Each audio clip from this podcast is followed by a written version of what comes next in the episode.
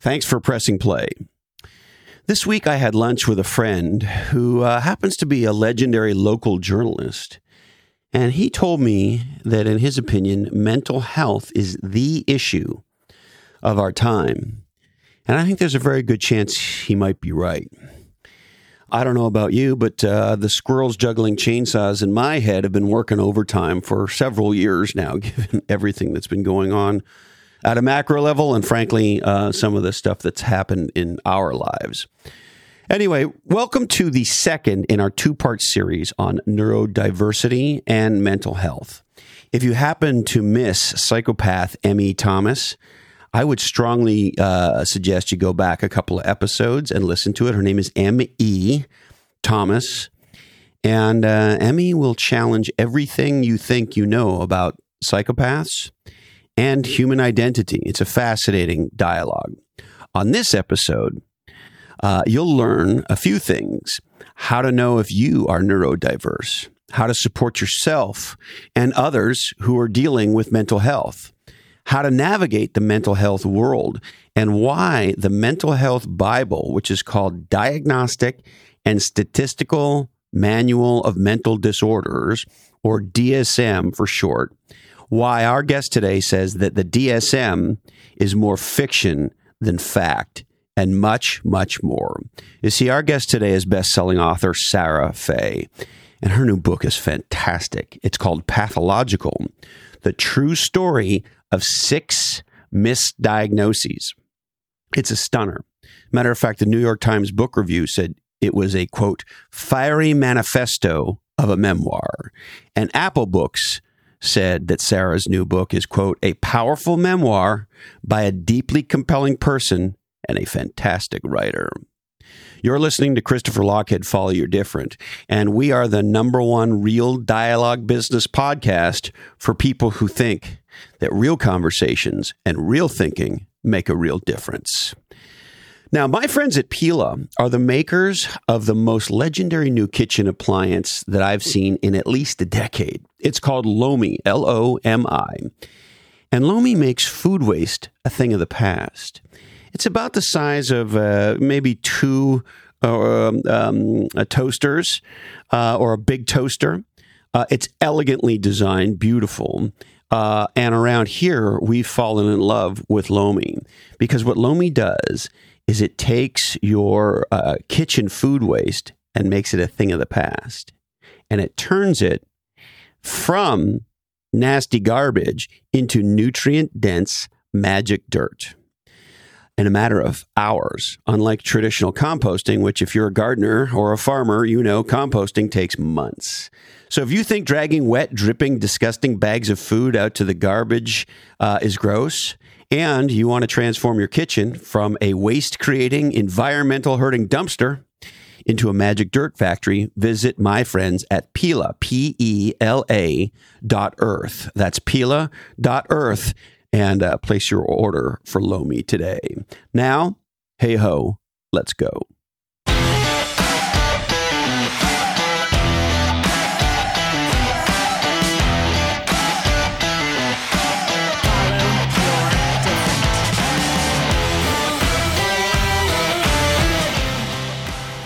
Well, Sarah, it sure is great to meet you. How are you? I'm great. Thank you so much for having me. It's a pleasure to be here. I'm so excited to have this conversation. I've been living in your world for a while, and uh, I guess right off the top, let me thank you for this uh, this wonderful book of yours. And I'm just curious. Uh, this may sound like a f- funny question, but how are you in this time that we're living in? How is it the world processing the world?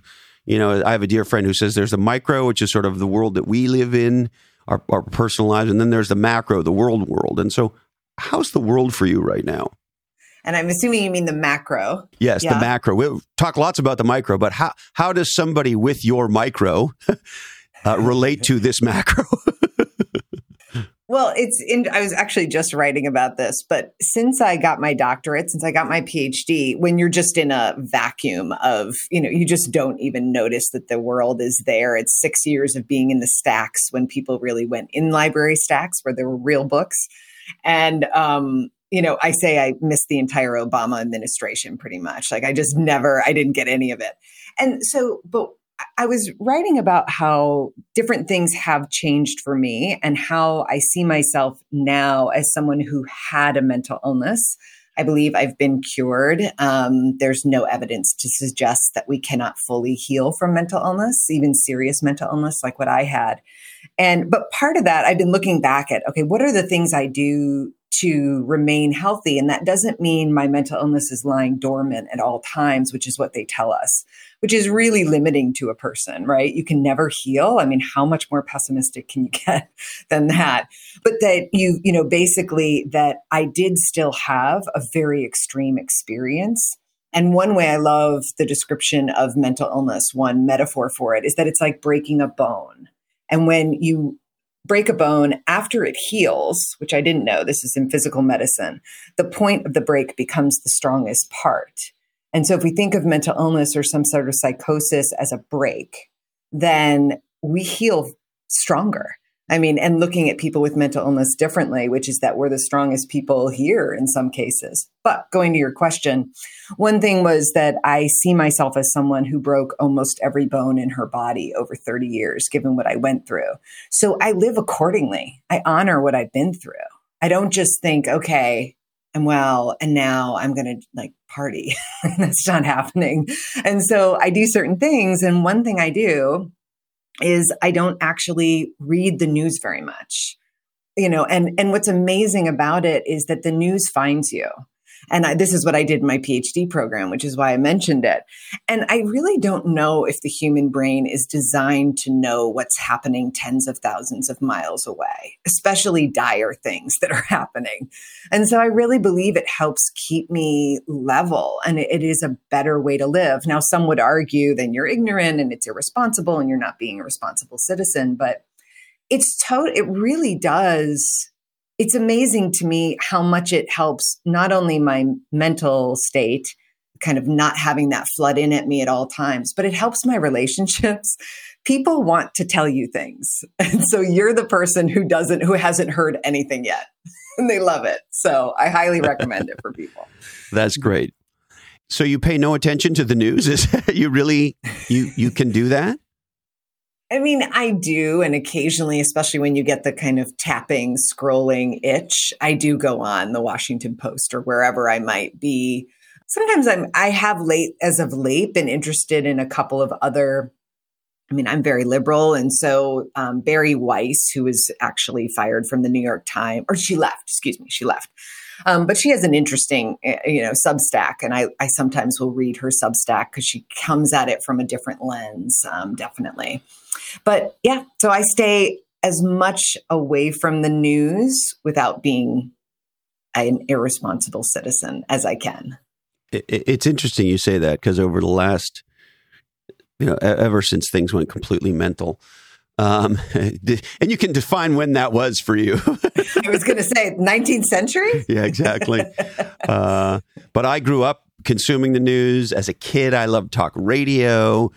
Uh, we were not exactly well off. I had a newspaper route from the time I was about 10, and I read that newspaper. And so, and I've been kind of a political junkie. I think when I was about five years old, I asked my uncle, who's a poli sci prof, uh, you know, Uncle Jimmy, how do you get a law changed? You know, I mean, so I've sort of been like that, but um, can't do it now, man. Wake up in the morning. Don't put that. You know what? The interesting thing I found? Not consuming it on TV is a huge thing to cut out. Because when you consume it on the internet, whatever media you like on the internet, you don't have the dun, dun, dun, the scary music and all that. Like it's you, and you can sort of throttle up or th- and go. You know what? I don't need to read. I don't need to see all the photos from Mariupol. I just I don't. Uh, and you can sort of decide. And so I have found by cutting out uh, virtually all television news uh, and really sort of being trying to be thoughtful uh, it helps not destroy um, my my will to live. and it was I think the other part of it is that my dissertation I actually wrote on partly on the media. So I already I know so many I know how I hate to just demonize it, but how corrupt it is and how flawed it is and has been since its inception in the 19th century. So there's that. And then doing all the research for pathological, I absolutely found the same thing. So again, I, I'm not the person reading the news that's, that's totally buying the whole thing. Right. So uh, tell me a little bit about, you said it was in your dissertation on the media? Yeah. Okay. So Yeah. maybe tell me a little bit about that. Yeah. So I wrote, uh, I had done interviews. So I had done literary interviews, meaning just interviews with authors, but also meaning long form interviews. And those were made um, famous by, of all places, Playboy and also the Paris Review. And it's funny, but we often make Hugh Hefner out. By the way, Sarah, kind of like, I hate to interrupt you, but I, I do find Yeah. it fascinating, and maybe you'll tell me about this that a gal who at one point had anorexia, which at least to my untrained uh, eye, as it, it often uh, pointed to the media and the sexualization of women and the ideal body and blah blah blah has an effect on that. Is that a correct assumption?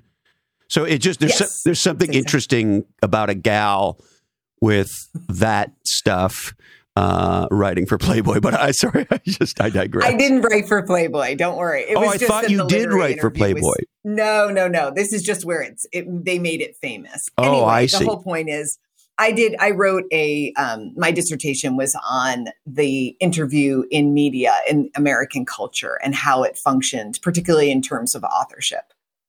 I know. Eyes glazing over, but the, every No, no, I'm- dissertation I'm- title makes people's eyes glaze over. No, I'm actually I didn't know this at all. Uh, I'm fascinated about this because I have a very strong point of view on why uh, interviews are severely broken and actually do a lot of damage. But uh, tell me about what you found out about interviews. Well, basically, what I was, and this is so poignant now and wasn't as much at the time, but also really related to your podcast and what you do and how you're trying to, you know, one, make it alive and lively and genuine, and then also long form. Um, so, what happened over time? I mean, it wasn't always this way, but in the 50s and 60s, the two magazines I mentioned, Playboy and the Paris Review, and then also Interview Magazine, which Andy Warhol started, they did long form interviews. And it really gave you a chance to spend maybe 30 minutes even reading the back and forth between the author and the interviewer.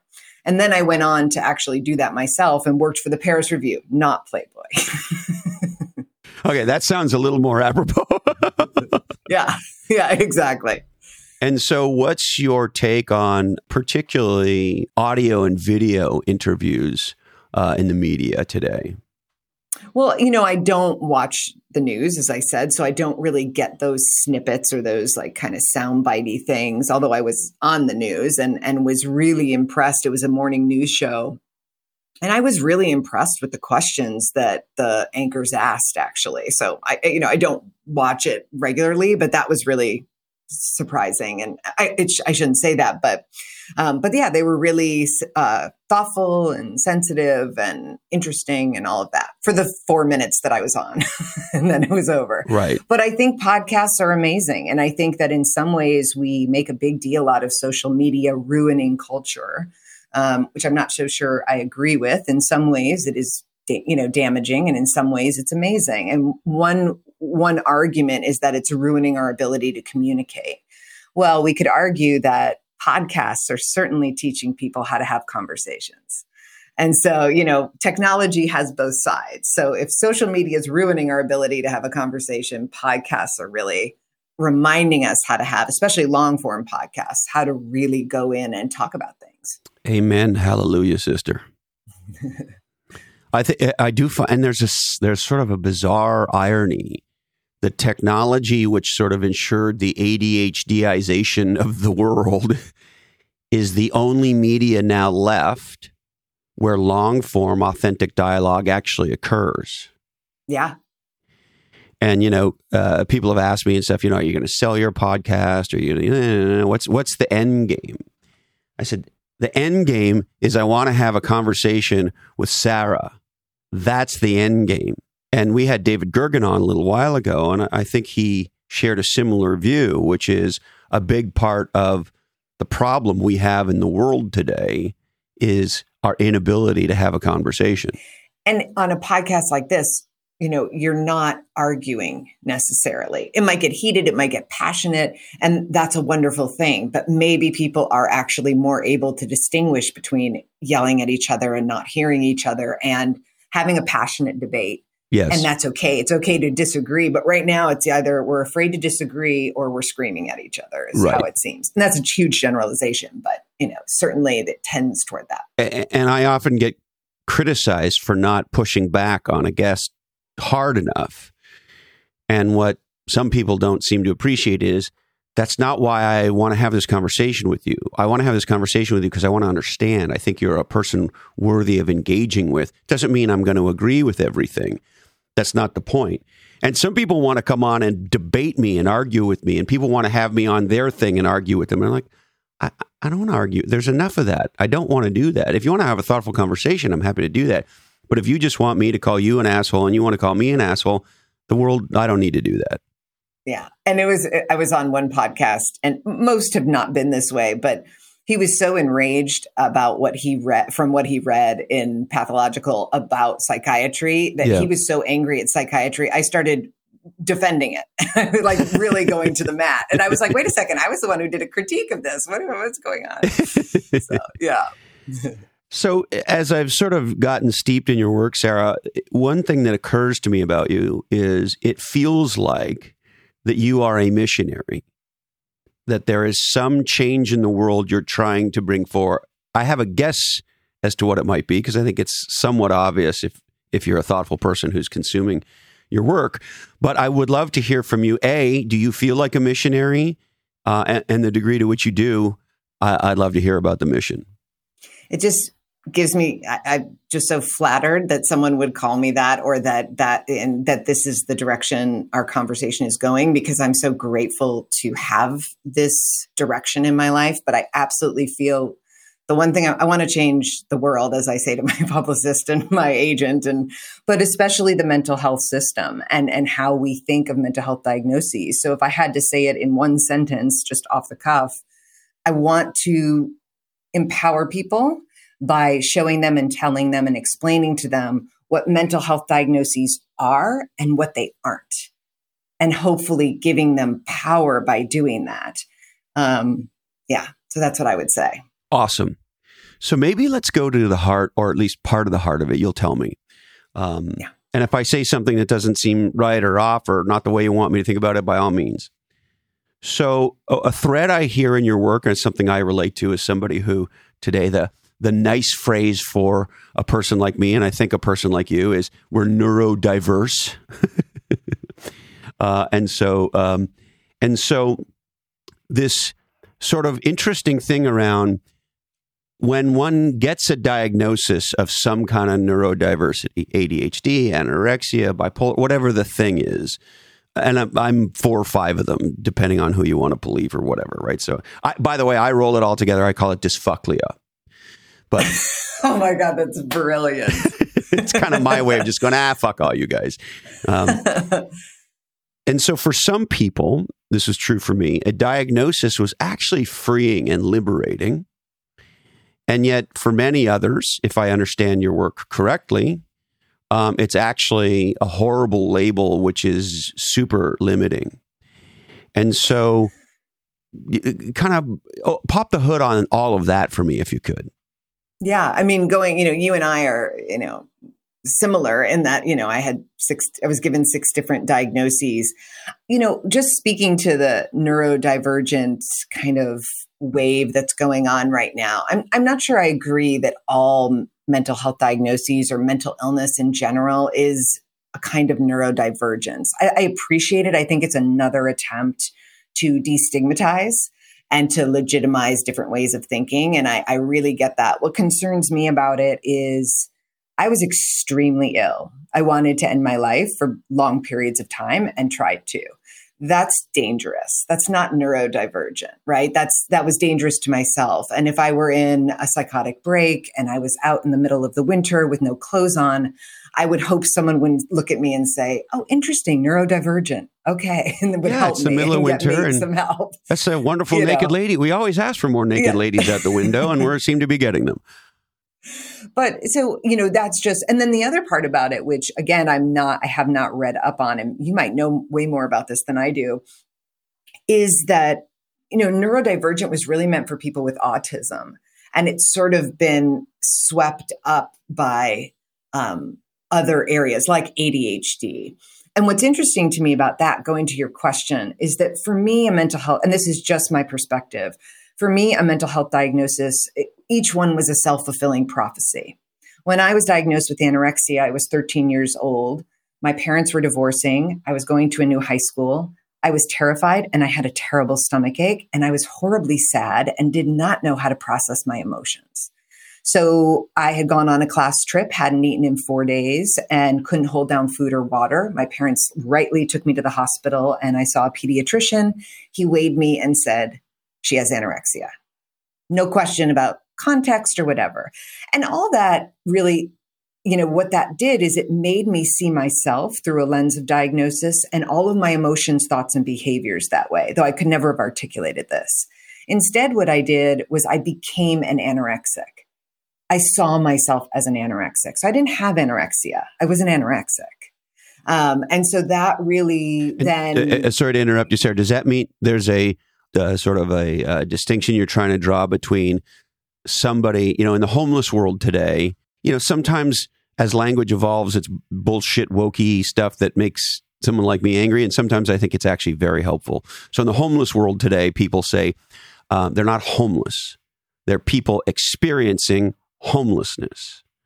And so are you are you helping me to understand there are people who are an anorexic person and there are people who are experiencing anorexia, or are there just people experiencing anorexia? Just people experiencing anorexia. So it's so there's no such thing as an anorexic person in your mind, right? And we call it person first language. So someone with autism rather than an autistic. Someone with anorexia, we put the someone first. We put the person first you know, John has anorexia, not John is an anorexic or whatever the disorder might be, or a schizophrenic or whatever. But going, you know, going to this also is is just that the diagnoses I then received when I received five more, they all became self-fulfilling prophecies. And I saw them only in a negative light and they limited me. So by the time I received a bipolar disorder diagnosis, I was certain I would never hold a full time job. I was already not living independently anymore and with my mother. And this was when I was in my 40s. I wouldn't have a long term relationship. I would die early. I would cycle for the rest of my life, et cetera, et cetera. So it was very limiting to me. But I think it's important to note, like in the autism community, when we go to this term like neurodivergent, and how they really owned that. The autism diagnosis is one of the few examples where that community, the diagnosis empowers them. It really, they get funding for their diagnosis, they get sort resources for their diagnosis. I mean, they services, they really, and again, not for everyone, but it's a very different, to me, kind of mental health diagnosis.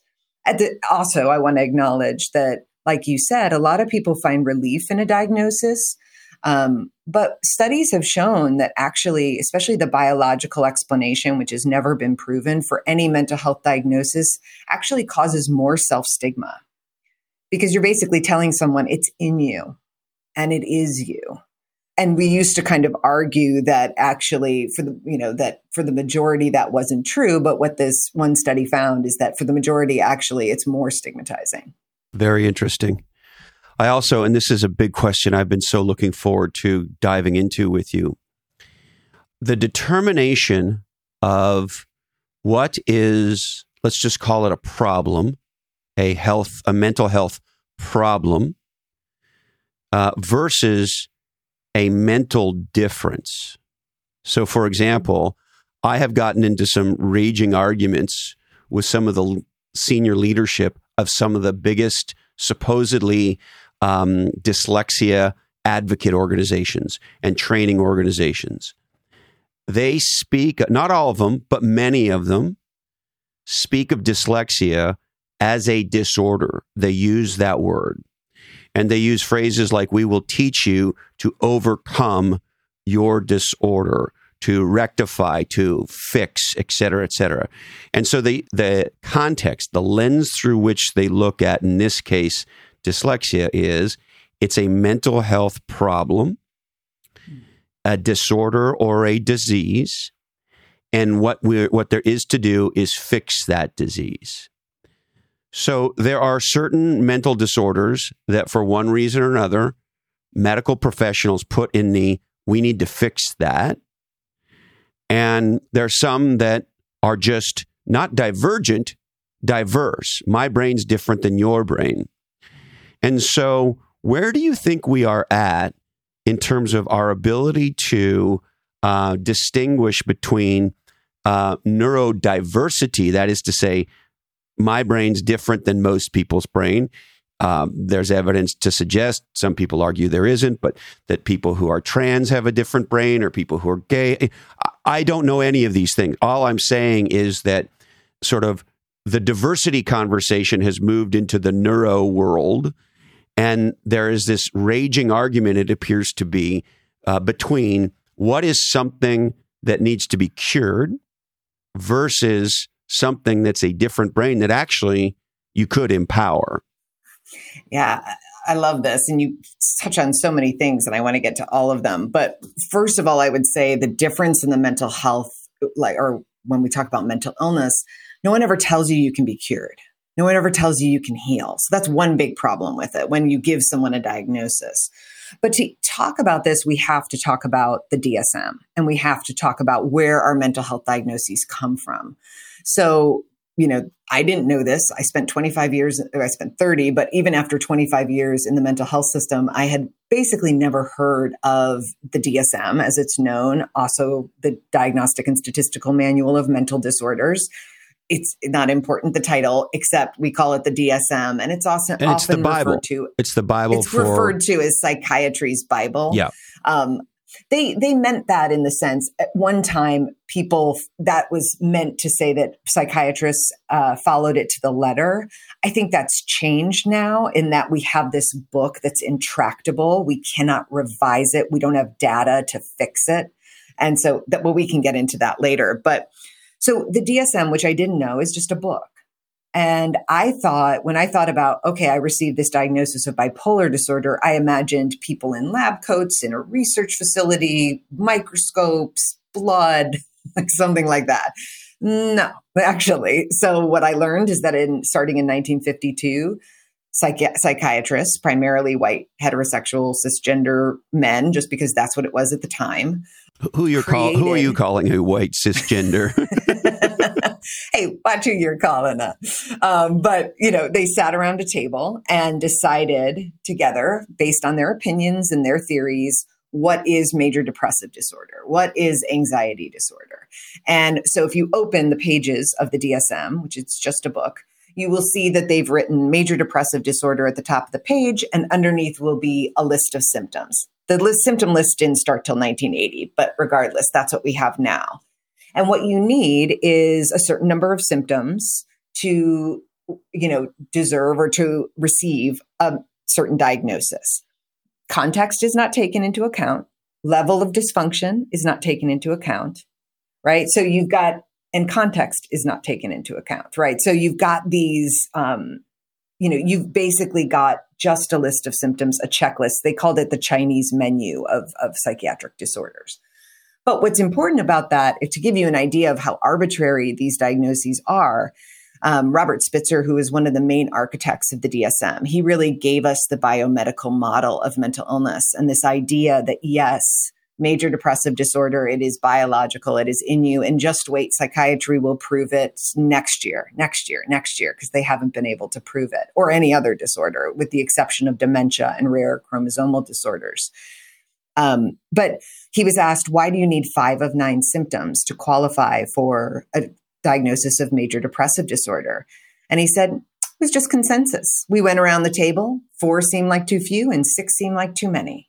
I mean, that is the same criteria we use today to tell someone, a 15 year old girl, that she has something called major depressive disorder, that she needs this treatment, and she will have it for the rest of her life. So that's more of what I'm, you know, where my concern is. Um, because I, going back to your question, I'm not sure we can tell the difference between difference and disorder, illness, disease, problem, except that DSM diagnoses are invented. I mean, like, so what do you do with essentially constructs? And that's not my term. That's Thomas Insel's ter- uh, term. And that, you know, he called it that. Um, he was former head of the National Institute for Mental Illness. Um, mental health. And so he, you know, certainly knows Stephen Hyman, another former NIMH director called the DSM an absolute scientific nightmare.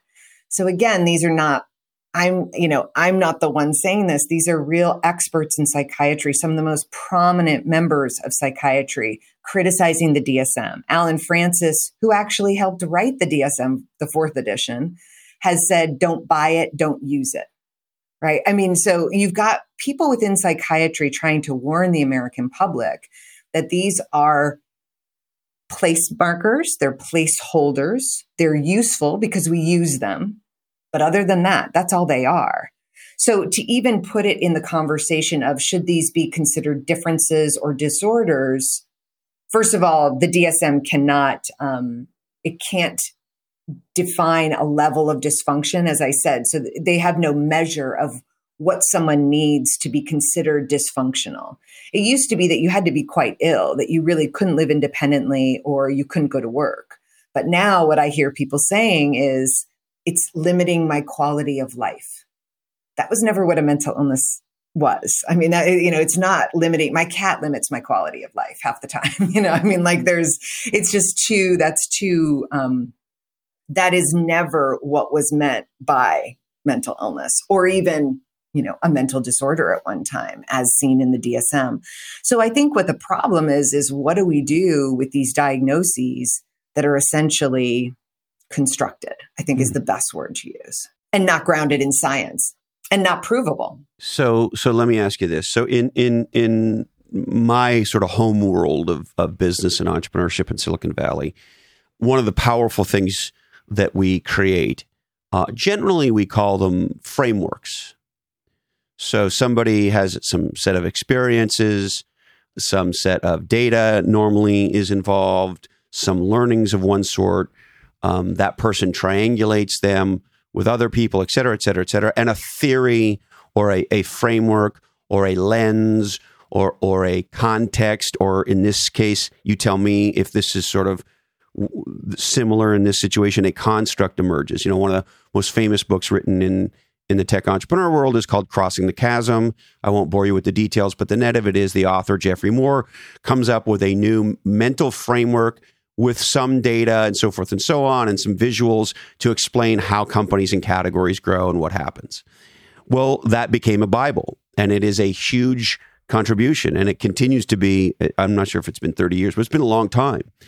And um, it's a framework that once you have that lens, you see it. And there's been data and so forth and things done with it since then. And so is is that idea of a framework that we create that is sort of a hybrid of experience, insight, uh, non-obvious dot connecting, and so forth and so on. And somebody smart has an aha. They share that lens, they refine the lens, and then the lens gets accepted so what's the difference and, and, in the example i just gave you with crossing the chasm i believe it's been a huge contribution to the entrepreneurial world so what's the difference between sort of let's just call it a business framework like that that i think most people would say is generally positive versus a construct in the healthcare medical mental health world that becomes not helpful I think the, the term framework could certainly be applied to the DSM no question. You know, so we can see it both ways. And I love that you brought this up. The difference is, you know, the framework you mentioned, the sort of business framework, no one has told the public that that's biologically proven. No one has said it's the result of a chemical imbalance in their brains. no one has let the media run wild with those two claims or told people you're going to have these disorders for the rest of your lives. So again, it's, it was really the biomedical model that I think got us into trouble and essentially kind of trying to, and it was, again, I think it was well intended, which is that I do believe psychiatry in general, I'm not anti psychiatry in the least. They are well meaning. There are bad apples and some very bad apples, but that's everywhere. Um, but I think they're well intended and I think they genuinely want to help people. Um, but what's happened with the DSM is it's just gone off the rails. So we started with 128 diagnoses, and what they've done is expanded it. So that was in the first edition. And we now have 541 different ways that you can be diagnosed with a mental disorder. So that alone Did you say 541, doctor? 541. And, you know, again, what's also amazing is that those numbers depend on how you count, which seems like the wrong, like that shows how arbitrary this all is. But so some say 108 to 350, whatever you want to say, but it has grown exponentially. Well, why? Why has, why are we adding more disorders when we can't even prove the existence of the ones we have? So that's my question. And that that's where a lot of destructiveness comes into play.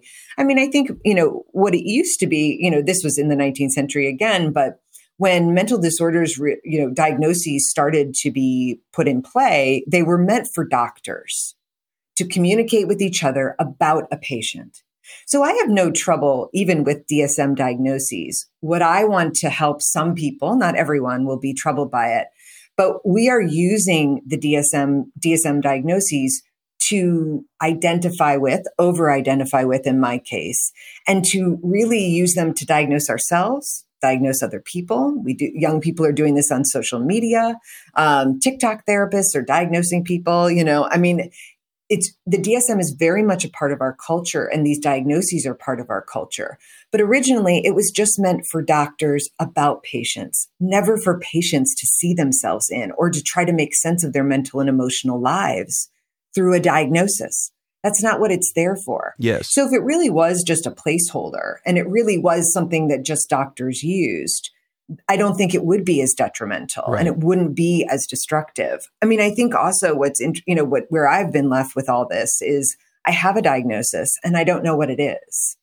I could call my psychiatrist right now and ask and he would tell me, but I don't want to know because I want I'm interested in that pre 1980s when people didn't identify so much with their diagnoses and instead tried to either manage symptoms or simply process our emotions manage our thoughts and you know kind of monitor monitor our behaviors if if that's the right word for it but. Yes very good. Thank you for that. So I, I, I have there's a cascading set of sort of things rattling around in my head on this. And um, uh, you know full disclosure i got kicked out of school at 18 for being stupid so uh, and i drink a lot. Now that said there's been a lot of work done, best I can tell, uh, Dr. Fay. um, congratulations again on your PhD. Um, Thanks. that suggests that when human beings label other human beings, particularly when they're younger, although of course it can happen throughout your life, there's a unconscious decision that the human being receiving the label makes which is either to wear the label or not wear the label. Maybe there's some in between, but just to keep it simple. And there's been lots of research, as you know, I'm sure better than me, that suggests that if you take a group of quote unquote average student children and you tell teachers they're gifted, they treat them as gifted and their uh, outcomes go up. You take the exact same group, you do the opposite, tell them they're not gifted and their grades suck and they have challenges and behavior problems and the like. So, so we, what we do know is that the labels, the languaging that we use uh, is very powerful. And when somebody else says, Oh, hey, Sarah, you're fucking smart, and you decide to wear that label, that can mean one thing for, because the label then, the choice that gets made is, Am I going to uh, accept that label as part of my identity? And if I accept it as part of my identity, then it becomes how I conduct myself. And f- that label can uh, be part of my life design. It's how I relate to myself. And I think, well, if I'm a dumb person, I'm now going to design a life with an interpretation of myself that I'm dumb or that I'm smart in this example. And so, to your point, self fulfilling prophecy. And so, I, I, this leads me to a big question, which is if I'm a person that is feeling some kind of a difference and beginning to think that maybe that difference is detrimental, that there's something, you know, I'm suicidal. Uh, I have friends who are in the therapy business and they say everybody right now is mental. Uh, or, or maybe you're not supposed to use that word anymore, but everybody right now, you know, everybody walks in and says, I'm upset, I have anxiety, I'm freaked out. And what my therapist friends say to me is, is, well, yes, you're in the world, in the modern world. And if, if COVID didn't do it, then World War III will do it, and the political situation will do it, and, and, and on the macro side. So, anyway, long story longer, I make a choice to wear that label or not, and I make a choice to embed it in my self relationship with self uh, and project it forward into my life or not. So, if I was a person experiencing something, that was causing me concern about my mental health. And I said, you know what? I need to talk to somebody, AKA, maybe I need somebody to diagnose me or not diagnose me. I need to talk to a professional to tell me what the fuck's going on. If I was a young person, what would you tell me? If I was the parent of a young person, if I was the loved one of any aged person expressing these things. So, what do you want the world uh, doctor to know about I'm at a place, I make this decision, I'm now going to interact with the healthcare system. Now what? So um, it's a great question. And I think, first of all, if anyone is contemplating suicide at any time, you are in crisis and you need to go someplace that you're going to be safe. Typically, that will mean either calling 911, which can be problematic, but we're going to start having 988, which will be the suicide crisis hotline. We'll have 988 available, um, I believe in July, if I'm not mistaken. But if anyone listening is contemplating suicide, that is a totally different thing. Um, psychosis as well. That is an emergency. I have been suicidal and ended up in the emergency room. It is not fun. It is not ideal. Um, and I don't, rec- you know, I, I, I can't say that you have to go there. You have to be safe, as did I. And it's going to suck. And so just letting people know that. And Sarah, uh, I'm not trying feel, to say that. Did you feel like yeah. the, how many, remind me, how many times did it happen for you? Um, I was in the emergency room once, and then in other situations of sort of being taken to, I guess it was twice, yeah. But twice. one I was taken directly to the psychiatric. And what what is what is the sort of trigger that says to you, I need to go somewhere. I can't just call my best friend or, you know, my sister or something like that and, you know, or go for a long walk with a friend and talk. Uh, when do I know I, I got to go to a, a hospital because uh, I'm in that level of crisis? And, you know, I'm not a mental health professional and I'm not a doctor. So I just want to put that out there. But I will say what I was told during and what worked for me in my experience, which was that if there is a plan in place, that is an emergency situation. So it isn't actually abnormal to, to think about suicide. I mean, it's not ideal probably because it's very disturbing, but that does happen. And that happens to people with absolutely no mental health conditions or problems. Um, it's just some our brain gives us a lot of thoughts, and that's just one of them. But the moment there's a plan, then you know it, it's considered a crisis situation, and you do need to just get somewhere that's safe. Um, that may mean going to someone you know that you know i mean the, the problem with calling 911 for some people especially those with serious mental illness and especially those who might be violent at the time is that can be those aren't necessarily the best trained people to arrive on that scene. And people are really advocating to change that so that when you have you know a situation and this is dealing with something else but this is someone let's say with psychosis who is being violent um, that then calling the police who are really trained to use force against force which you know that's just what they're trained to do. You have a social worker there with or you have a doctor there with that can best facilitate. Um, but again, you know, just just I just wanted to mention that because it's so important to distinguish mental health problems aren't all the same. We like to say that we're all a little mentally ill, you know, ha ha ha. It's simply not true. You know, we have people in real crisis right now, and and those are people often with what's called serious mental illness or SMI, and then there's any mental illness, AMI. And serious mental illness really affects a very small percentage of the population. And that's the percentage of the population that we aren't getting care to. Those are people with schizophrenia, with schizoaffective disorder, with bipolar disorder, and with depression, with suicidality. And those are often the people ending up on the streets and in jails. You know, we aren't getting those people the care we need. So I just want to distinguish between that and any mental illness, which is sort of what Freud called neurosis, which is anxiety, depression without suicidality, um, obsessive compulsive disorder, any anything along those lines, which are create great psychic and emotional suffering. I'm not belittling that, but they're just different. But you asked what I would suggest, you know, to let's say someone whose child is going through something, um, you know, that isn't a crisis situation necessarily. But, you know, one thing that I do know, and again, I'm not a mental health professional, that I can say is that and no one told me this. Get a second opinion. Mm-hmm. Get a second opinion. I mean i don't know why i never heard that in 25 years but i didn't. And i also know that's a luxury. I've been without health insurance. I've you know not received you know treatment or not been able to get in to see a psychiatrist. I've had that experience as well. So but one thing i can say is we have general practitioners so gps pediatricians family doctors they are doing most of the diagnosing and prescribing right now. Um, and that's quote unquote a good thing in the sense that we want to give everyone access to care. The problem with the situation that we have now, they're writing 80% of all antidepressant prescriptions. They're writing 50% of all antipsychotic prescriptions to children.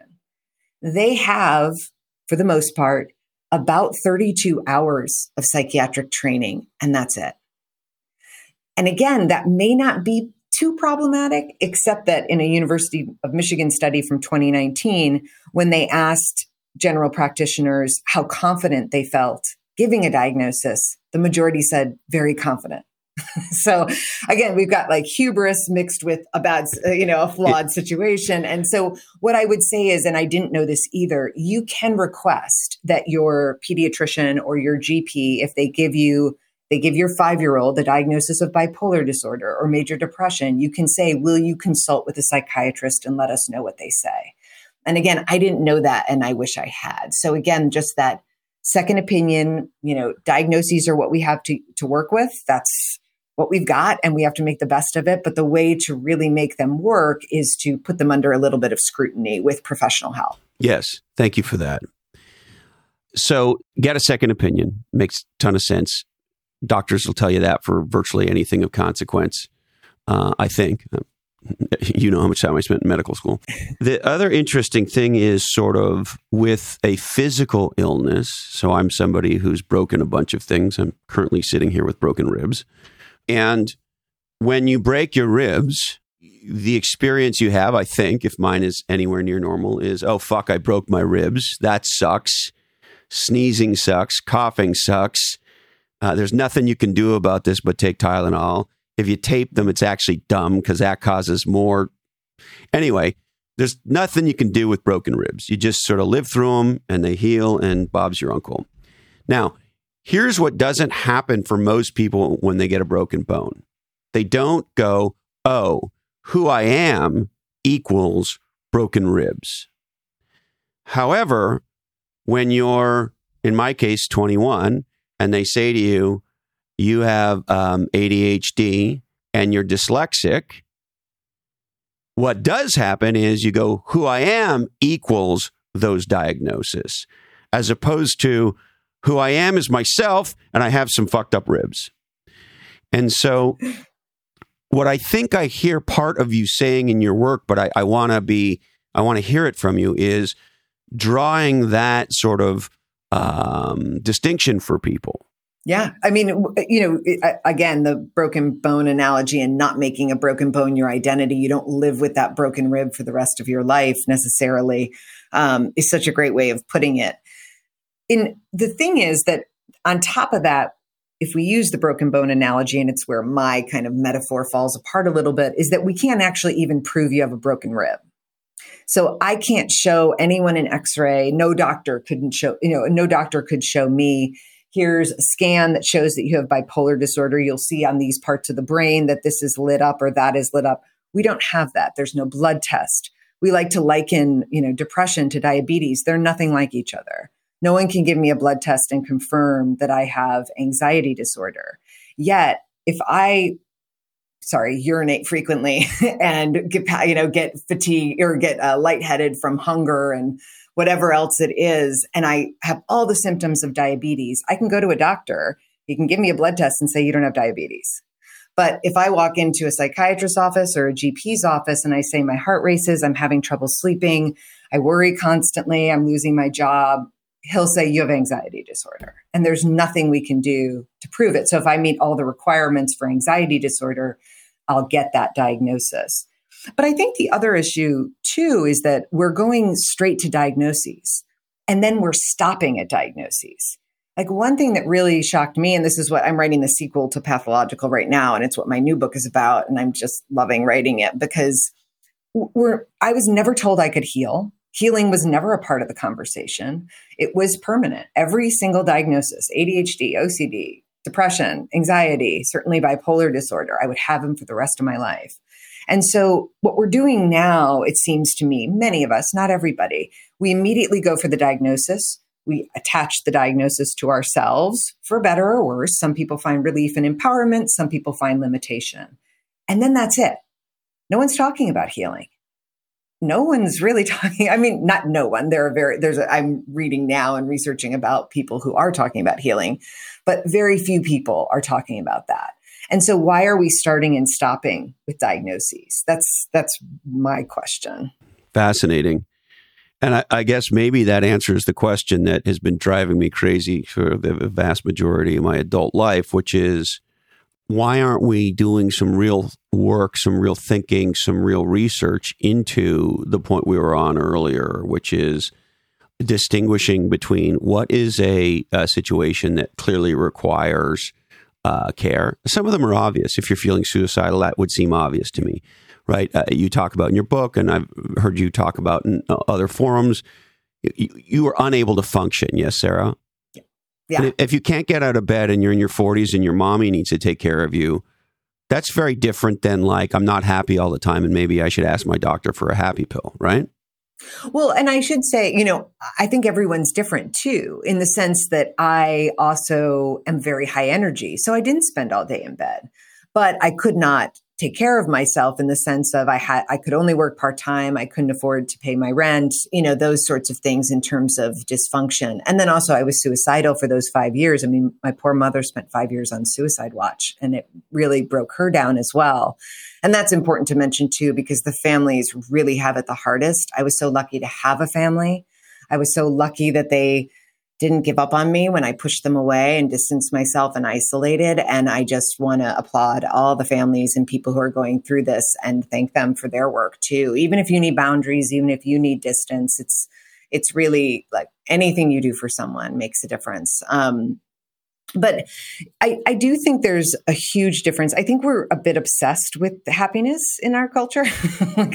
I'm not sure it should be the goal. I mean, one thing that really helped me and, and really saved me was learning about psychiatric, uh, evolutionary psychiatry and just what our brains are actually designed to do and what they aren't designed to do.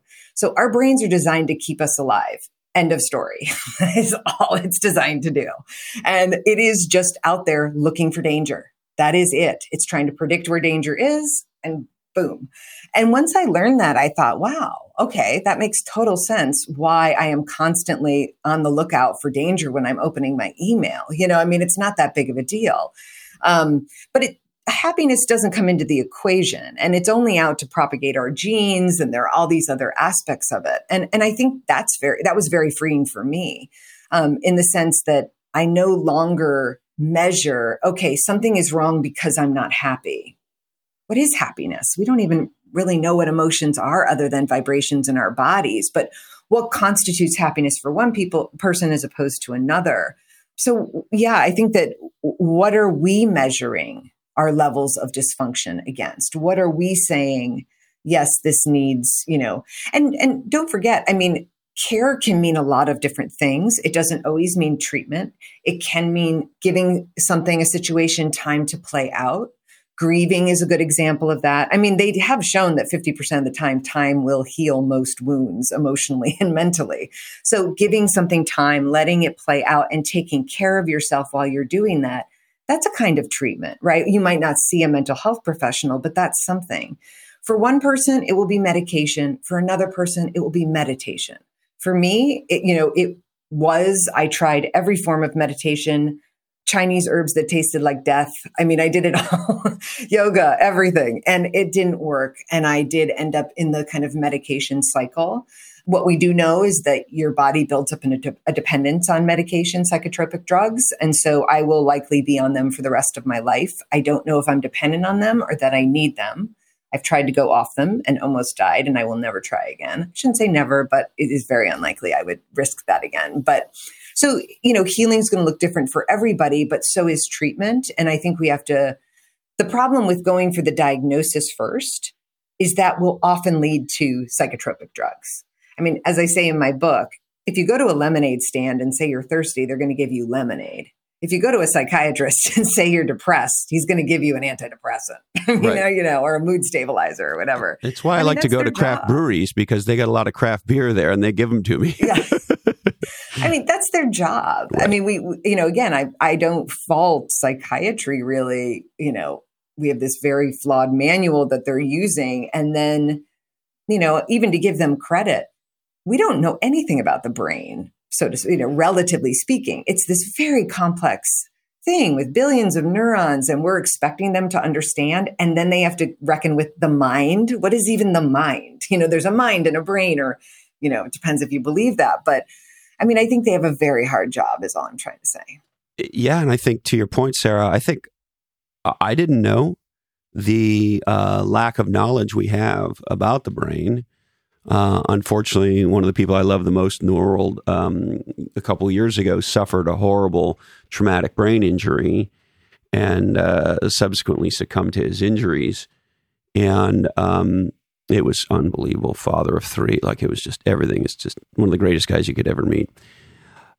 Anyway, as that was playing out, it turned out a friend of his uh, had a close relationship with a gal who was one of the most senior neurologists at UCSF, and so she was kind. She's sort of semi-retired. She was kind enough to kind of give us that second opinion. And it was happening during COVID, so we couldn't go see him. We couldn't even talk to the doctors, and you know, it was just like a complete fuck show.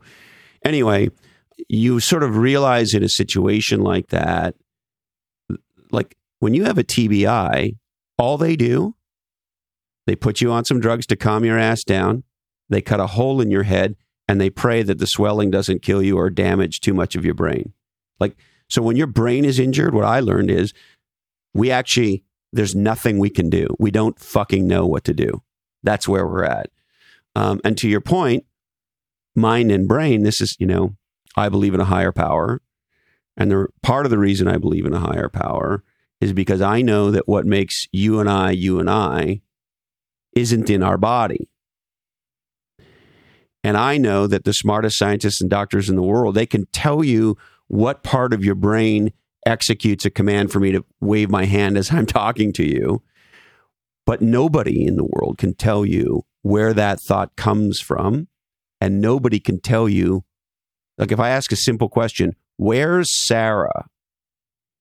Well, I know where the hunk of meat where Sarah lives is, but where's Sarah? Nobody can actually answer that question. Yeah.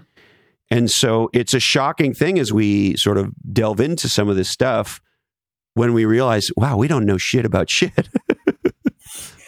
And and you know, again, that would be fine if the public knew what psychiatry knows, which is that we don't really know a lot and we're doing our best. Um, and and the problem is that you know, eighty percent of you know Americans, according to one study, still believe that mental illness is caused by a chemical imbalance. I mean, that was that was a theory that was debunked 20 years ago. It was always just a hypothesis. It's now referred to by many as the chemical imbalance myth. So it's but we hear it all the time. I mean, I uh, you know yeah. until I read your work, I thought that was a thing. Yeah. how the hell would I know? I thought so too, and I was you know I was around it in it. And, it's complete you know, bullshit. I, I There's no such thing, right? Right. I mean, what they say, that doesn't mean that the brain isn't involved in mental illness, but the idea that you have somehow depleted, you know, uh, levels of serotonin or dopamine, it was actually originally about dopamine and then they switched it to serotonin. That idea, they have found no consistency that people with depression have lower levels or higher levels of anything. Um, same with schizophrenia, same with all of that. That's just never come to fruition. And as Nassir Ghaemi, who's a psychiatrist at Tufts, told me it's scientifically meaningless. He's just won't even talk about it. You know, he's just like that is pointless. so maybe so, let me just see if I can put a fine point on it. If let's say I was having a heart problem and a, a valve wasn't functioning properly, to the best of my ignorant knowledge, we know how to diagnose that. We know how to isolate specifically what it is. There are clear treatments for it depending on what level of severity it is and how old I am and other blah, blah, blah, blah, blah. And there's a whole bunch of things we can do, include putting a, a, new valve in there. That is absolutely, it's not like I have a serotonin valve in my head that is sort of not doing what it's supposed to. And therefore I'm you know, my serotonin levels are down 20% because the flow isn't working because that that whole idea that there's a physical problem that creates a quote chemical imbalance has been debunked. Yes. That idea that you have depleted levels of some, you know, neurotransmitter like serotonin or dopamine. Now, that again, that's not to say that the brain isn't involved. Um, two things. One is that they essentially now think of it more, or the metaphor they're using now is that of a circuit board. They think of that as that's sort of one of the kind of ways they're trying to think about the brain in psychiatry. But also, you know, the chemical imbalance theory, as it was called, was very, very, very convenient for pharmaceutical companies. Because if there was run, one thing wrong that's causing your disorder, then they have the pill for it. And so that was, uh, that's also why it has continued to perpetuate. I mean, I don't, I, mean, I've read enough to know that psychiatrists, I was told by my GPs that I had a chemical imbalance. I was never actually told by a psychiatrist. I have spoken to people who say that they were, um, but I, I, you would have to. Any psychiatrist worth his, her, their salt would absolutely know that there's no such thing as chemical imbalance. I would think, but I haven't talked to all of them. And uh, maybe we can go here. So if I'm ch- if my notes are right, you said um, uh, originally um, there were 128 diagnoses, and now there are 541. And that includes subtypes and sure. you know, the, basically there are 541 ways in the current DSM receive a diagnosis. Yeah. Yeah. And so there's this thing we teach entrepreneurs and category designers. If you want to create a new category, what creates a category is um, generally a new problem, either an existing problem reimagined in some way or a whole new problem that we didn't know that we had. And one of the biggest ahas is a very hard thing to educate, particularly technology entrepreneurs, which is where I've lived my professional life. It's very hard for them to understand hey, uh, Jimmy, nobody buys a solution until they have a problem. And so one of the things we train people in is how to market the problem. Well, in this case, one could say that that strategy is somewhat nefarious in that nobody's going to buy Ritalin unless their kid has ADHD. And when I was a kid, ADHD was not a category, was not a diagnosis. And so, because it wasn't a problem, there was no solution. And what you could argue, and I'm bouncing, I'm saying all this like a question, Sarah, is that what's happened here is the pharmaceutical industry has created 541 new problems so they can sell 541 new solutions. Uh, is that overly? I, Go ahead. It's it's you know again pharmaceutical company representatives are not sitting at the table as the DSM is being drafted. So that, you know, that isn't true. At the same time, the last edition of the DSM, 70% of its authors had ties to big pharma pharma funds research and psychiatric research. So to say there's no crossover, that's just you know influence there. There just is. Um, what's interesting is I was on NPR with uh, Paul Appelbaum, who's chair of the DSM steering committee currently, and you know a very smart man. I think a very upright man. I have great respect for him but they uh, the interviewer asked him well, why don't they just make it so that you can to be to serve as one of the authors um, on the dsm you can't have any ties to big pharma?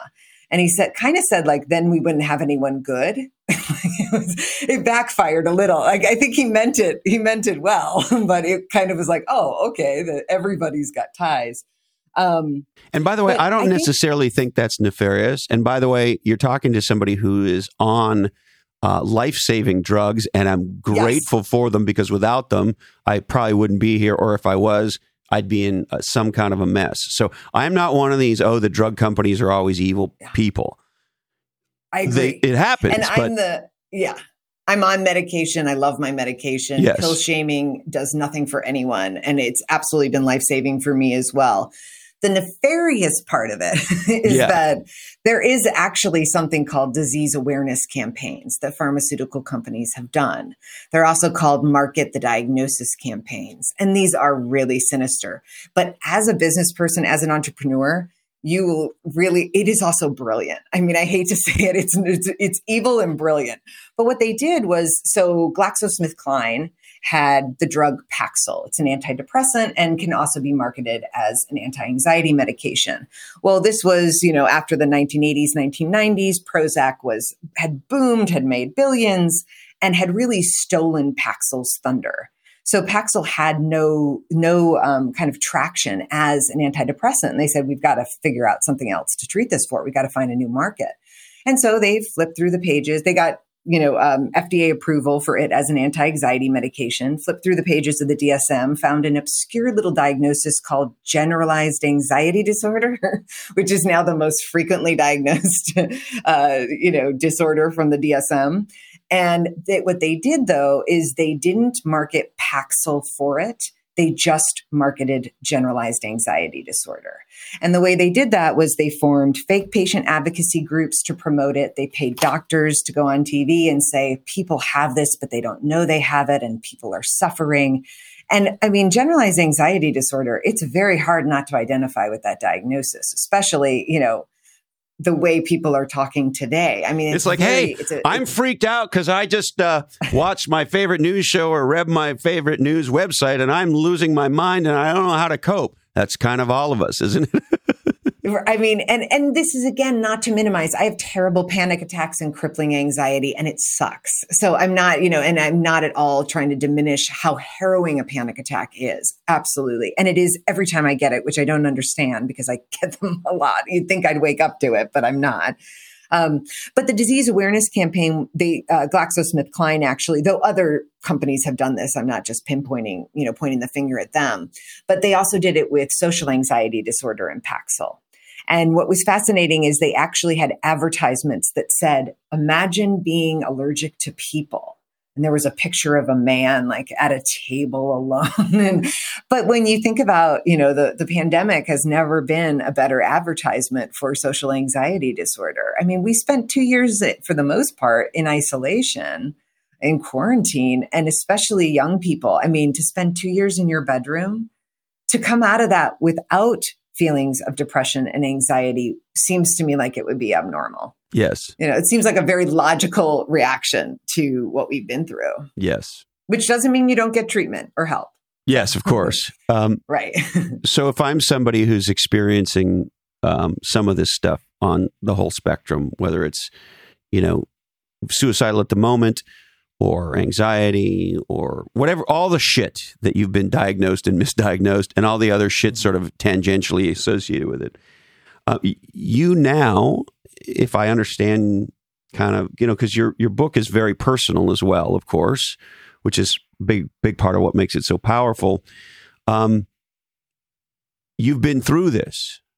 And so if I was at the beginning of it, I think part of why you've written this stuff is so that I don't have to go through all the shit you went through. Exactly. And so, what are the big sort of learnings that you want the world to understand so that your suffering in this regard is the last of this kind? There might be new suffering, but we won't if I'm in a similar situation, I don't have to suffer as much as, of the things that you had to suffer as a result of your work. Yeah, I mean that's exactly why I wrote the book, and it is you know people say it's a page turner turner because of my story, but I really tried to give everyone all the information I wish I'd known when I went through this. I also wrote it for families so that they don't have to suffer the way my family suffered. My family just didn't know what to do. They knew as little about this stuff as I did, and and that's a terrible position for any of us to be in. So I think you know one thing again is that you know there are two steps to healing and one is to get help. Again, that might be with the mental health professional. It might not be. I mean, they do find um, studies have shown that obsessive compulsive disorder in children goes away with time. So who knows? And again, I, you know, that's from a study, and you would have to consult a physician about that or a, psych- a psychiatrist. Um, but that the first step is getting help, whatever that looks like. And the second step is knowing the limitations of the diagnoses we receive in the sense that they are simply designations that your doctor is using to try to get you the best treatment. That's all they are. They are for doctors to use. And if you choose to identify with it or find relief in it or be empowered by it, that's great. You know, more power to you. Um, so I think that's that's the first thing. The second thing is stop reading the internet immediately. Do not pass go do not like you know that just has to i if i had known i i received so much misinformation from the internet. And and to really you know this isn't to say that misinformation doesn't come from you know clinicians and, and mental health professionals but to to really look to them they have far more training than any of us do um, and to ask them if you can, if you have that. What's amazing now is there's so much teletherapy going on that we do have more access to people than we ever used to. So maybe taking advantage of that as well if that feels right. Um, the other one, just before you but, leave that one, Sarah. Yeah. Um, so I think it's one thing to say to people stop reading the internet. Of course, we're not going to. I know. And so, so you know, the thing that I wonder about is it appears to me today that many people don't sort of do any homework on the source of what's being said. So people take medical advice from Kim Kardashian and Joe Rogan, right? And it's like, what, what, what, what? Yeah. And so if, on the other hand, I know there are some incredible um, psychiatrists who do amazing things on the internet. There's amazing therapists, some of whom we've had on in the past, who who contribute incredibly in the digital world. Uh, but there's this weird thing about how, just like in the political world, there's very little thinking that happens. What most people call thinking is the mental retweeting of something I already agree with and like. And so I wonder, and, and we ha- recently had on the legendary Roger Martin, uh, and Roger explained how there's two kinds of thinking reflexive and reflective. And the confusing of the two is really, uh, this is now me talking, a huge problem today. And so, with all that said, how do I vet information, whether it's from the actual doc or some other trained medical professional? I'm sitting in a room with somebody with a white coat, or I found some, you know, something on YouTube that for some reason or another seems to speak to me. And, you know, the thing, of course, when we're having mental health issues, we're vulnerable, yeah. right? We're susceptible. We are, we're in, we're in either a mini or a maxi crisis of some sort. Yeah. And we're trying to deal with a something. And so a friendly face with a kind word can feel very helpful. But at the same time, if that kind word and friendly face is an absolute fucking moron who thinks the world is flat, we're probably in a lot of trouble. And so, how do I sort of develop a lens for evaluating what's being presented to me and the person doing the presenting? I wish I had all the answers to that. It, it is really difficult. And I will say that there are over 500 citations in pathological because I didn't want people to think I was just throwing information at them or throwing a theory at them without them being able to look at the source and where I got it from. And the majority are peer reviewed journals and also um, academic sources the problem is what I found is here I'm on Nature or one of the really legit, not that there are very many illegitimate, but um, peer reviewed journals. There aren't that many illegitimate ones. But, um, and then you have to scroll to the bottom to see conflicts of interest. And I didn't, you know, so you have to find out who the authors' conflicts of interest are. You know, are they pushing for antidepressant use for depression and their conflicts of interest are with Eli Lilly, who makes Prozac? You know, then you kind of are going to take this very and but that's so commonplace so this is all just to say you know you're right i kind of just said don't get it off the internet but it's even tricky when you're going to very difficult to read scientific articles and, and journals um, and peer reviewed articles to try to get your information. When it comes to, um, you know, when I finally, and I had never done this before, but when I finally was um, searching for a psychiatrist and I was, I learned that you should interview them. This was something I never knew you should do. And I went around and I did ask some questions like, you know, how comfortable are you prescribing um, medication? Which medications do you tend to prescribe the most? Because sometimes people will have a go to. How comfortable are you diagnosing people? Um, you know, are you comfortable waiting to give a diagnosis, you know, getting to know me, like whatever it might be. So there are questions that you can ask the mental health professional or clinician that you're seeing. I mean, one other issue that this, you know, is somewhat related, but that you know, now you go see your GP and they ask you very leading questions about whether or not you're anxious or depressed. and so, or you go to the emergency room. I mean, if you were to say, Are you anxious? Most of us would say, Yeah, yeah, I am. You know, like, Are you depressed? Probably. I don't know. You know, I mean, like, but in, so we, we lead the question, you know, instead of asking, How are you feeling? you know, what is going on in your life, and then trying to get from there what kinds of things actually naturally come up for you. Um, but again, that that's a little bit tangential. I mean, I wish I had better answers in terms of how to vet. I really do, and I think it is very hard because you have very qualified people out there, very qualified, and very unqualified people out there. There's an epidemiologist, uh, a gal, I believe she's in San Diego, and when the uh, when the pandemic broke out, if I remember her story correctly, uh, one of the more senior folks on the faculty, because it's a university hospital she's she's with, sort of said, "Hey, you're very good at kind of communicating and putting data in front of people in a way that's highly consumable, et cetera, et cetera. Would you mind writing?" Uh, kind of a, a, weekly update for the broader team here about what's going on. Anyway, that ended up becoming a Substack, and it's one of the top Substacks and I've subscribed to her ever since I heard about her. I'm just blanking on her name, but she's oh, that would be great. Yeah, and and what's occurred to me, I think she calls herself your neighborhood or your local epidemiologist. But the interesting thing about kind of her approach is it's very clear. A, she fucking knows what she's talking about.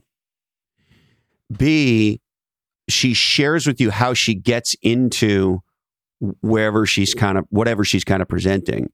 So there's a transparency around how I got to this. Anyway, long story longer, the net of it is I wonder if she is emblematic of the healthcare provider of the future who has to be a radically transparent, particularly in you know when something's evolving like this, it's going to change. Do we? Don't we wear masks? Do we do this? Do we need a booster? Blah blah blah blah. And it's sort of not okay just to be a legendary epidemiologist. You have to be a legendary communicator. And and she's become, you know, almost an internet celebrity because she's so good at it.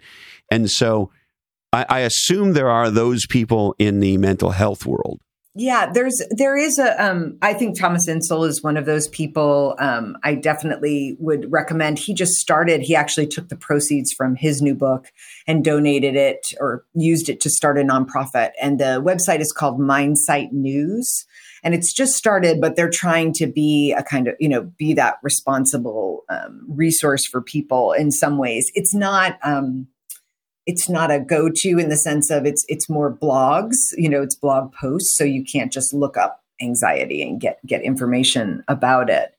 Um, but one thing you brought up for me was that uh, anything you read on the internet and you see the hyperlinks see where they're hyperlinking. And if they're hyperlinking to other unreputable news sources or sources there's a problem. So unless they're eventually going to a reputable source then I would take it with a grain of salt.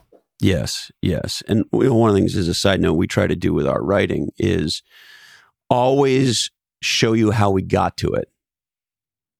If Yeah, it's some exact- kind of yeah. a conclusion, we share with you how we got to that place. We don't just sort of say, ta da, this is the place.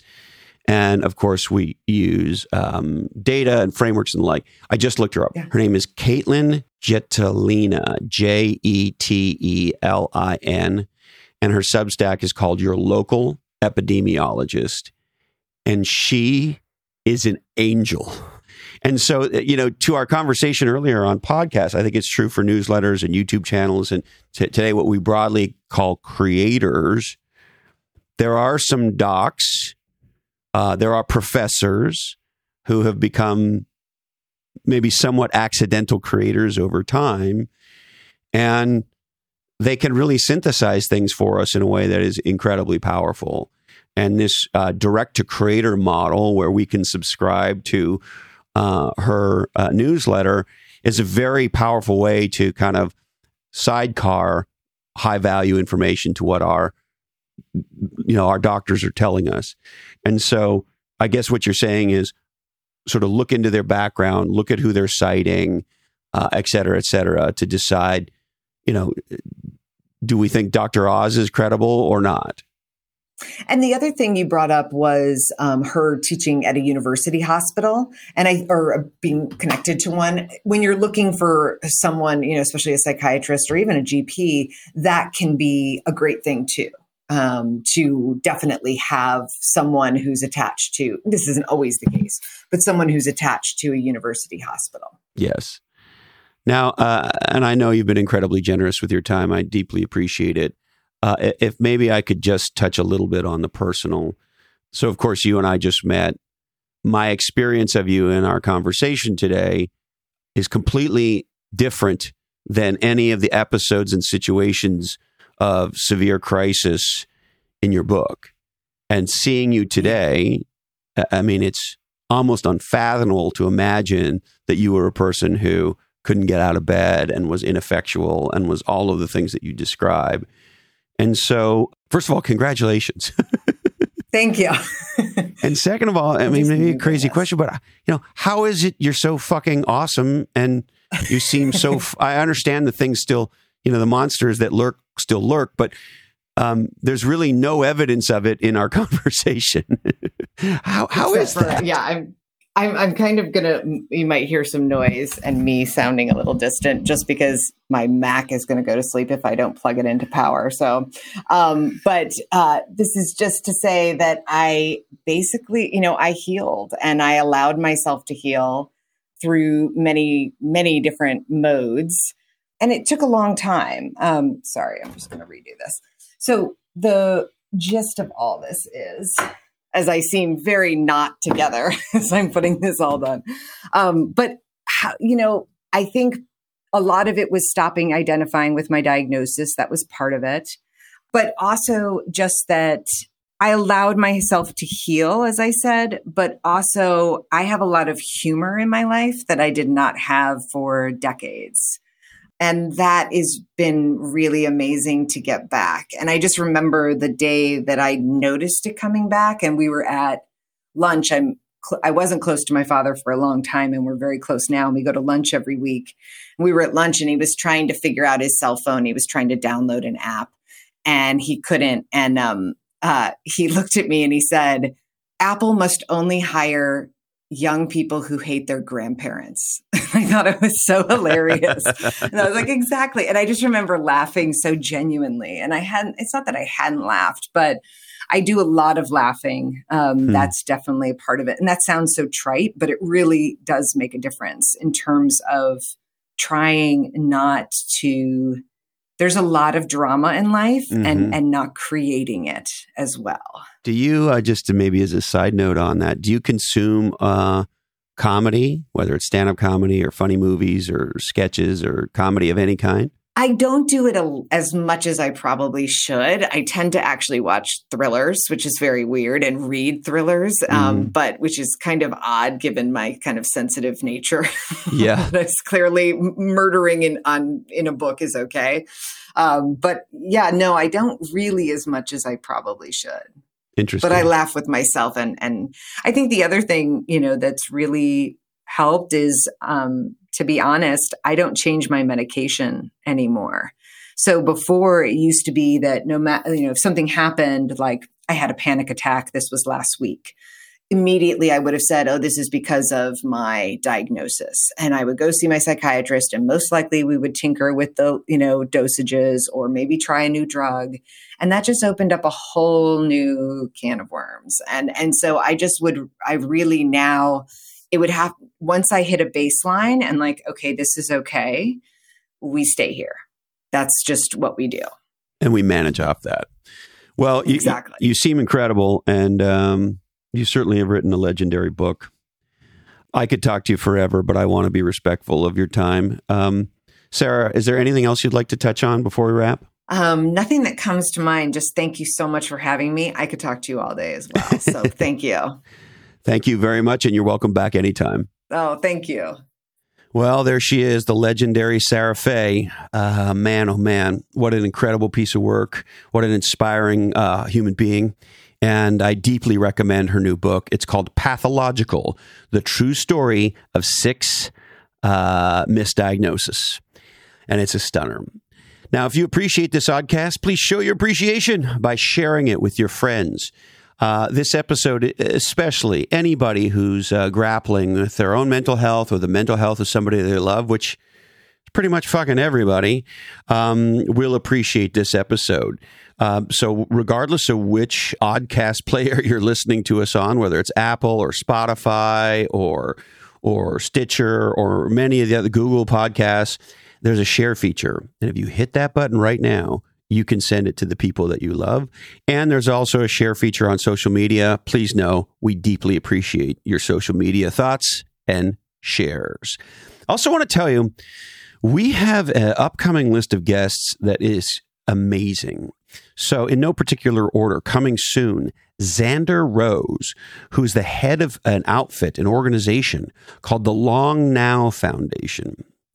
And you may have heard of them because this is the organization that is building the 10,000 year clock that is being funded by Jeff Bezos. And we dig into that project and why it matters and much more about thinking long term. And during our conversation, Xander asked me a question that stopped me in my tracks. And I asked you to think about this question because I've thought about it nonstop since he said it. Are we being good ancestors? So look for Xander Rose coming up soon. Also coming up soon, Chris Duffin. Chris is an extraordinary human being. He's a world record breaking power lifter. As a matter of fact, he's the only person, he holds the world record in uh, thousand pound deadlifts and squats, an amount of weight and an amount of reps that would crush most people. He's an extraordinary man and making his story even more incredible. Uh, Chris Duffin grew up homeless, being radically malnourished, and having to scrounge for food as a child. And now he is uh, what he is, and his story illuminates the power of the human spirit. Another episode coming up very soon is Sequoia Capital partner Michelle Bailey. As you may know, Sequoia Capital is really one of the uh, founding venture capital firms uh, in Silicon Valley. And Michelle specializes in crypto and a few other things. And so we go deep on what is going on in the crypto world right now, both the currencies startups, the ecosystem, etc. And what is the legendary Sequoia advising their entrepreneurs to do to navigate this downturn and a whole lot more. So look for Michelle Bailey from Sequoia Capital coming up soon. And to make sure that you don't miss a single episode, follow follow your different right now on your oddcast player of choice. All right, we would like to thank thank you. Thanks for hanging out. We deeply appreciate it around here. My friends at onelifefullylived.org are the nonprofit helping you dream, plan, and live your best life. Check them out. The number one, lifefullylived.org. My friends at bottleneck.online are the world's first dedicated distant assistant. If you need an assistant who is going to do a great job for you and never get near you, go to bottleneck.online online. My friends at Atranet have been building legendary B2B websites in Silicon Valley for over 20 years. Check out atre.net and ask them about their rapid relaunch program. That's atre.net. Don't forget to go to Pela, P E L A dot earth and place your order for Lomi today. Uh, we love ours around here. Ours is working all the time. We're putting magic loamy dirt in our garden uh, on a daily basis. And uh, I don't know. I think I think shit grows better with Lomi. That's just my experience. I'm very excited about this technology. I think you will be too. Check out Pela P E L A dot Earth and pick up your Lomi L O M I today. All right, today's information is provided to you solely for informational purposes, and this oddcast is the sole property of the Lochhead Oddcast Network, and it contains content known to the state of California to cause radically different thinking. All rights do remain perturbed. We are produced and edited by the greatest of all time, Jason DeFilippo.